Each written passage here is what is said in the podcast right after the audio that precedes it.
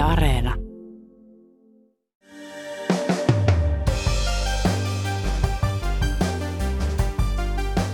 Ukrainan etelärintamalla käydään nyt rajua taistelua Venäjän miehittämistä alueista. Kesän aikana Ukraina on valmistellut vastaiskua tuhoamalla Venäjälle tärkeitä kohteita ja reittejä, mutta nyt se on ryhtynyt suoraan hyökkäykseen. Antti Kuronen on seurannut vastahyökkäyksen ensimmäisiä päiviä paikan päällä. Samalla hän on nähnyt, miten ukrainalaiset ovat alkaneet palata koteihinsa sodan keskelle ja tavannut presidentti Zelenskyin isän pommisuojassa. Tänään on keskiviikko, viimeinen elokuuta. Kuuntelet uutispodcastia. Minä olen Reetta Rönkä.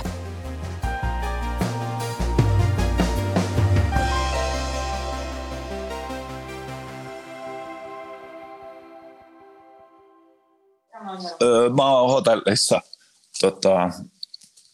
Tässä on siivoajat itse asiassa just vieressä menossa mun huoneensa.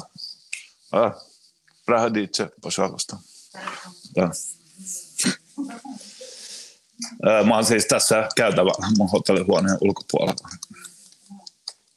Hotellin käytävällä on Ylen ulkomaantoimittaja Antti Kuronen.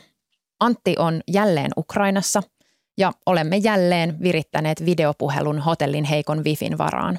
Nyt mä oon täällä etelä- tai keskisessä Ukrainassa, mitä sen ottaisi, mutta mä oon Kryvyi Rih -nimisessä kaupungissa ja tää kaupunki on... Täällä on niinku kaksi claim to fame tunnettua. Tämä on Euroopan pisin kaupunki. Tämä on 120 kilometriä pitkä tämä kaupunki. Ja toinen asia, mistä se on tunnettu, on, että tämä on se presidentti Volodymyr Zelenskyin kotikaupunki. Ja täällä on tämä Kvartal 95 kaupungin osa, josta Zelenski ja käytännössä koko hänen se presidentillinen tiiminen on siltä alueelta.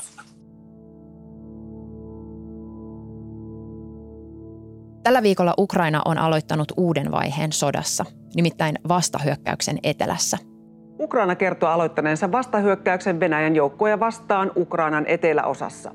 Asevoimien tiedottaja pyysi siviilejä pysymään suojassa. Ukraina hyökkää muun muassa Hersonin alueella. Kun aiemmin kesällä Ukraina on tehnyt iskuja tuhotakseen siltoja ja Venäjän armeijalle tärkeitä huoltoreittejä, siis pyrkinyt vaikeuttamaan Venäjän sodankäynnin mahdollisuuksia, nyt on tapahtunut käänne. Epäsuorasta hyökkäyksestä on siirrytty suoraan. Mitä suora hyökkäys siis käytännössä tarkoittaa? Suora hyökkäys on, että he todellakin suoraan lähtee etenemään. Ja sitten siellä käytetään erilaisia taisteluvaunuja, panssarivaunuja, tykistöä ja useinhan ilmavoimia.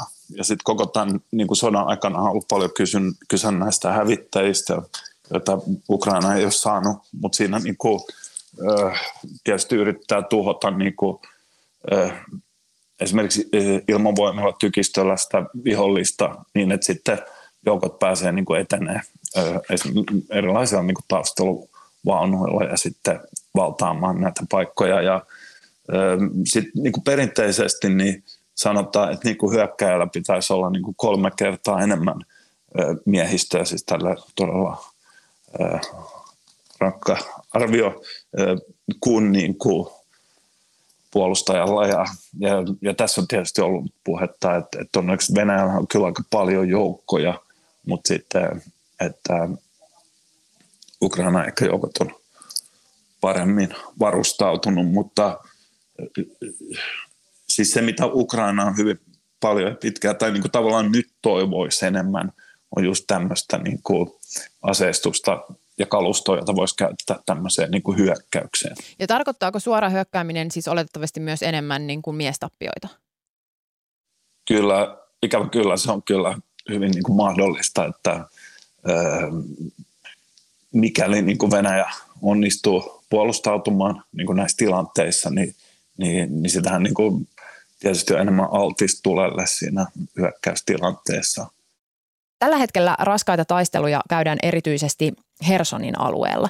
Miksi just tämä Hersonin alue on strategisesti niin merkittävä? sijainnin kannalta se on tosi tärkeää. Siinä on just tämä Dnipr-joki, joka on siis aivan valtava. Siis joki, siis muutamia kilometrejä yli niin kuin siis leveydeltään. Ja nyt tässä Hersonin operaatiossa yrittää ajaa venäläiset niin kuin sinne toiselle puolelle jokea, jolloin Venäjän niin kuin tulevat vastahyökkäykset, siis vuoden, kahden tai koska vuoden päästä, niin olisi hyvin paljon vaikeampia. Ja et sitten sanotaan, että jos Venäjä jollain ihme konstilla onnistuisi niin kuin, uudelleen luomaan armeijansa ja tekemään kovan vastaiskun, niin Hersonista he on niin kuin huomattavasti helpompi edetä Odessaan suuntaan tai jonnekin muualle niin kuin Ukrainaan. Tämä on niin kuin se yksi niin kuin strategisesti tosi iso asia. Sama selvä on, että Venäjän niin kuin joukkojen tilanne just tuolla niin kuin täällä Hersonin alueella, joka on siis tällä puolella jokkeen, niin kuin sanotaan Turussa, että niin kyllä se on aivan varmasti niin kuin vaikeampi kuin mitä se oli kuukausi sitten, koska nämä niin kuin tärkeimmät sillat on siis katkaistu. Ja ne joutuu nyt tuomaan sinne niitä lisäammuksia ja varusteita tämmöisillä jollain ponttonisysteemeillä ja näin. Mut miten niin kuin paljon se on vaikuttanut venäläisiin, niin se on vaikea sanoa. Tällä hetkellä vaikuttaa siltä, että tämä Ukrainan taktiikka heikentää Venäjän kykyä toimia on toiminut. Rohkeimmissa arvioissa on jopa sanottu, että Ukraina on onnistunut saamaan Venäjän ansaan taktikoinnillaan. Yksi kiinnostava esimerkki onnistuneesta huijauksesta ovat puiset raketinheitin järjestelmät, joita ukrainalaiset ovat lehtitietojen mukaan rakentaneet Venäjän joukkoja hämätäkseen. Siis pykänneet puusta kasaan aidoilta ja arvokkailta amerikkalaisilta raketinheittimiltä näyttäviä puisia kopioita, joihin Venäjä on sitten iskenyt ja näin tuhlannut omia ohjuksiaan. Tällä hetkellä toimittajia ei päästetä lähelle rintamalinjaa, mutta Antti ehti just käydä rintaman läheisyydessä. Mä olin itse tuolla pari päivää sitten lähempänä rintamaa, ja se on niin tästä Kryvyi Rihistä suoraan etelään. Se on semmoista niin todella niin maaseutualuetta, että just nämä alueet on näitä viljelyalueita täällä, valtavia peltoja, ja sitten siellä on ihan pieniä tämmöisiä kyliä. Ja just siellä lähellä, missä mä olin, niin ilmeisesti he on niin kuin vapauttanut joitakin kyliä. Ja nyt tämä vastahyökkäys, niin tässä on kyse just niin kuin näistä maaseutualueista, mitä ukrainalaiset niin kuin ensiksi yrittää niin sanotusti vallata takaisin venäläisiltä. Mitä tästä vastahyökkäyksen etenemisestä tai siitä tilanteesta ylipäätään voi tietää? Siis mun käsitys on, että ollaan aika paljon erilaisten tiedustelutietojen, hyvin epävarmojen tietojen varassa. Tässä vaiheessa tiedetään erittäin vähän. Ei oikeastaan edes tiedetä, että onko tämmöinen niin kuin varsinainen, kunnollinen tai iso niin kuin vastahyökkäys alkanut. Että Yhdysvallat joku sanoi, että nyt ehkä ei ole vielä tämmöinen ihan varsinainen vastahyökkäys, mutta kyllä tämmöistä taistelutoimintaa on nyt tullut. Mutta täällä Ukrainassa niin kuin viranomaiset on kyllä puhunut ja antanut ymmärtää, että tässä on niin kuin tämmöinen uusi vaihe alkanut ja joitakin tietoja on tullut, että just muutamista kylistä ja tämmöistä, jotka vaikuttaa, että ne on niin kuin vallattuja. Mutta erittäin kyllä tietysti vähän tietoa, mutta se ylipäätään se täytyy vain hyväksyä ja ymmärtää, että kun puhutaan niin kuin sodista ja sotatilanteista ja itsekin kun mä oon näitä kiertänyt pitkään, niin ikin sä et niin kuin voi tietää, että sanotaan nyt, että Venäjän joukot Hersonin alueella, onko ne niin kuin romahduspisteessä niin kuin ennen tätä, vai onko ne erittäin rauhallisin hyvin mielin siellä, niin on paljon ammuksia ja tämmöistä, niin ei sitä oikeastaan nyt ihan tiedä, siis tälle ulkopuolinen. Yhteenvetona niin vaikuttaa, että kyllä on niin kuin alkanut tämmöinen vähän uusi vaihe, että Ukraina on lähtenyt, yrittää saada ainakin näitä maaseutualueita takaisin, mutta tämä ei ole niin kuin mikään nopea juttu, joka nyt on niin kuin ohi parissa päivässä, että se Tämä on ehkä tämmöinen uusi vaihe ja tässä menee niin kuin aikaa. Hersonin laajalla alueella sijaitsee myös itse Hersonin kaupunki. Se on ollut Venäjän miehittämä lähes hyökkäyssodan alusta asti. Kaupungin valtaus on Ukrainalle vaikeampi rasti. Tässä niin kuin vastahyökkäyksessä niin, että siinä on niin kuin kaksi vaihetta. Että on tosissaan nämä niin kuin maaseutupaikat, tämä avoin maasto ja sille, että siellä on ehkä helpompi sitten niin kuin taistella, koska siellä niin kuin taistellaan sitten näitä venäläisiä joukkoja vastaan.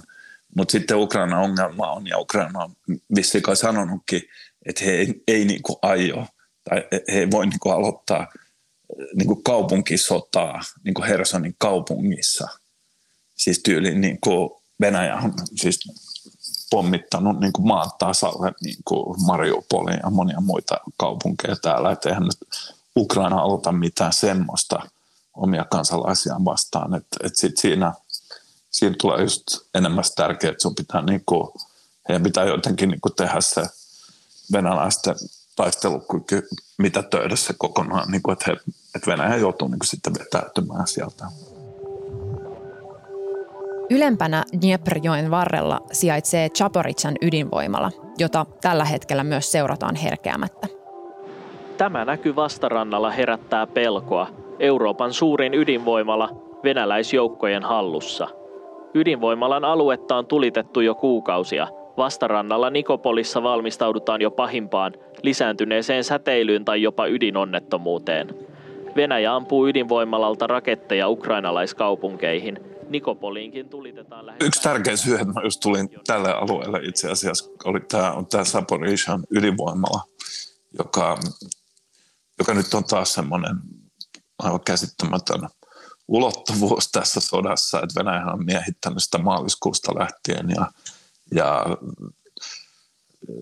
siis niin kuin siellä työskentelee näitä ukrainalaisia työntekijöitä, siinä on niin kuin pakkotyössä siellä, niin kuin, että venäläiset pakottaa heidät työskentelemään siellä ympäri vuorokauden ja näitä Euroopan suurin ydinvoimalla pyörii ja sen takia mä just tulin tälle alueelle ja mä olin siellä, Nikopol on tämä Ukrainan kontrolloimista kaupungeista, se joka on niin kuin lähimpänä sitä ydinvoimalaa.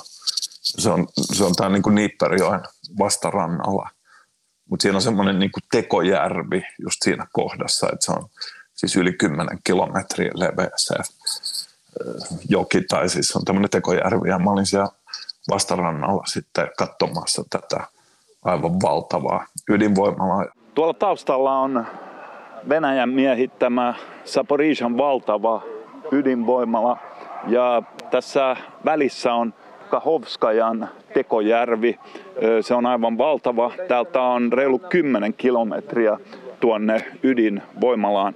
Ja minulla on mukanani Suomen säteilyturvakeskuksen säteilymittari ja kiinnostavaa on se, että juuri tällä hetkellä, juuri nyt tuolla ei ole tapahtunut onnettomuutta, koska taustasäteily on vähän jopa matalempi kuin mitä se oli Helsingissä, kun lähdin sieltä. Puhuin näiden ihmisten kanssa, että mitä he ajattelee tästä. Энергоблоки вообще находятся в марш-залах. Часть техники, часть боеприпаса лежит. Se, mikä heitä kaikkein eniten huolestuttaa, on se, että mikä mua yllätti minutkin, oli, että Venäjä todellakin tulittaa tätä Nikopolia, siis tykistöllä ja sitten tämmöisen raketin heittimillä, niin kuin joka päivä. Että se oli todella aktiivista se, miten paljon he tulittaa tätä Nikopolia, ja tämähän nyt oli asukkaiden niin kuin ihan suurin huolenaihe, tai akuutti, että miten niin kuin, ettei nyt kuole tuommoisessa niin kuin tykistöiskussa. Mutta sitten toinen tietysti huolenaihe oli tämä, että he asuu alle 15 kilometrin päässä tästä ydinvoimalasta, jota siis Venäjä miehittää.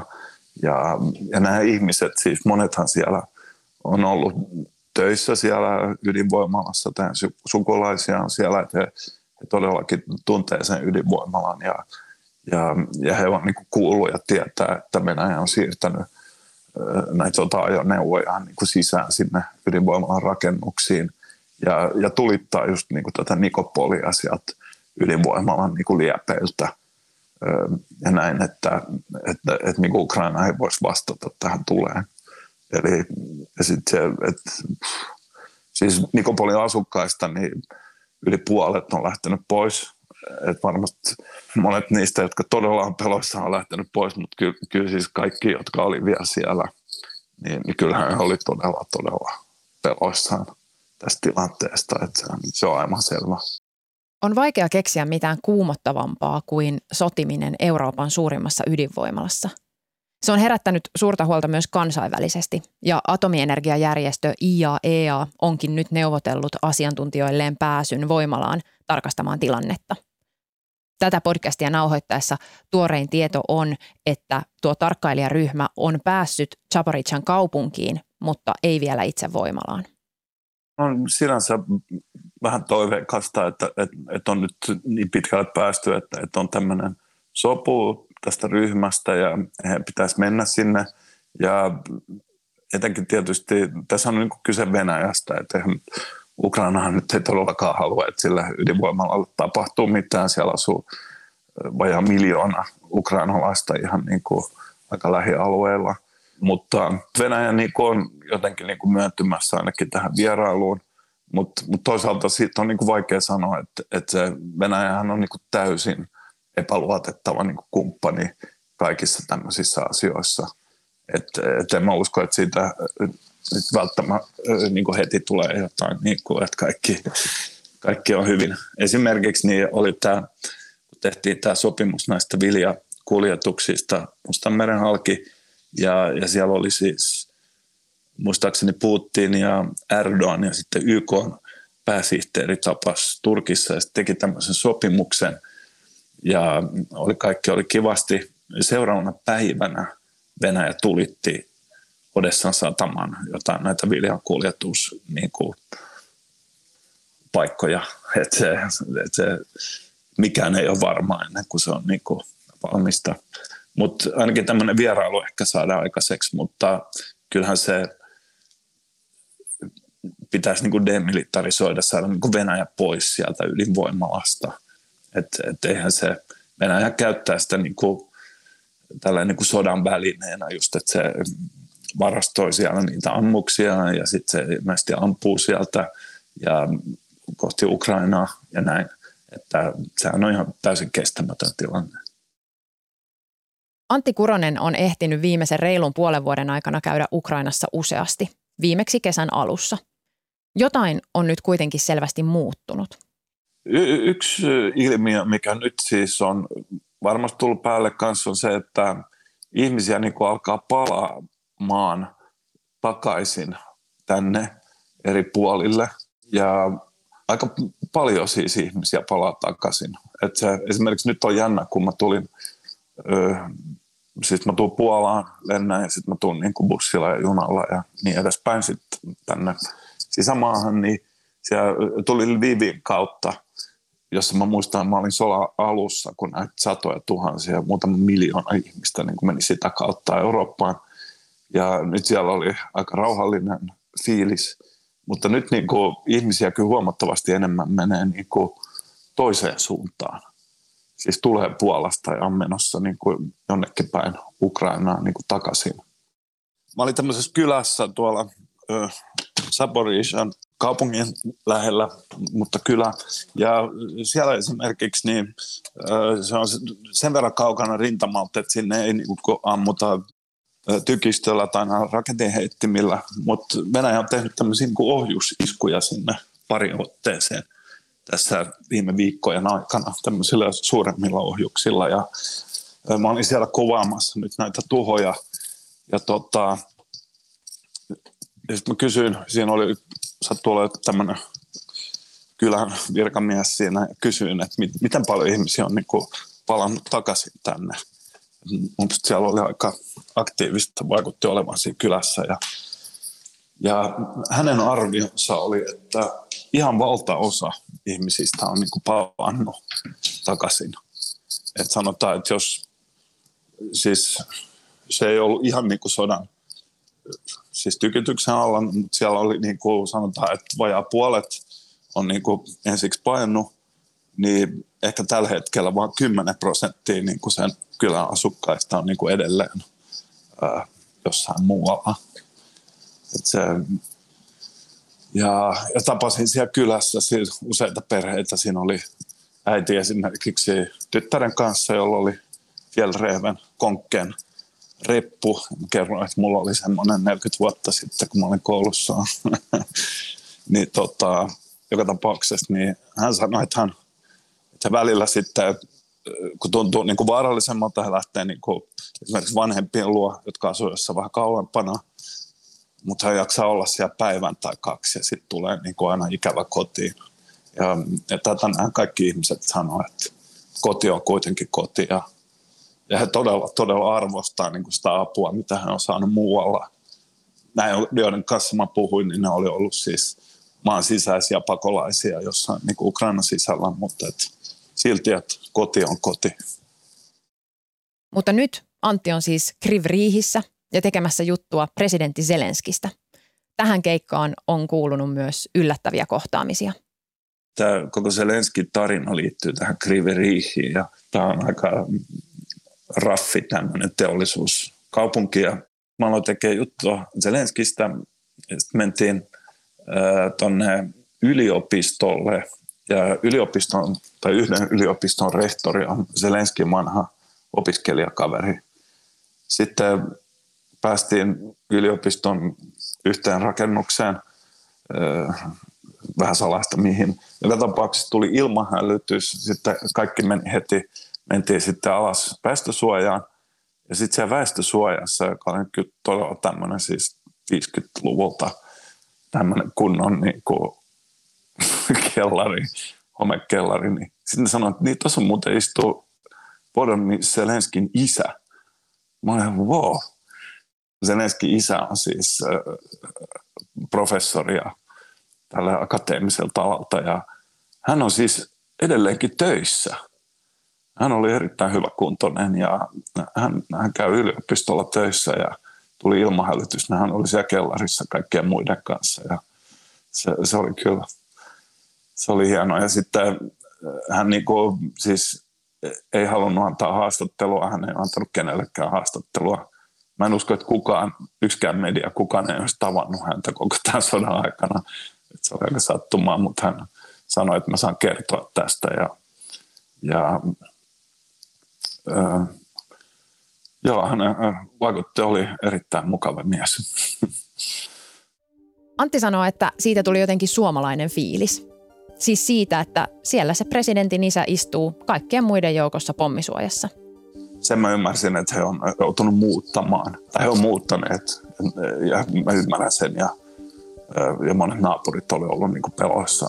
Ja niin kuin Venäjän koko tämän sodan, niin kuin, mikä ne on sanonut koko syyksi tälle, että hän on ollut tämmöisen, niin kuin he haluavat tuhota niin kuin Ukrainan valtionjohdon, niin tietysti pelottaako presidentin isän omassa talossa.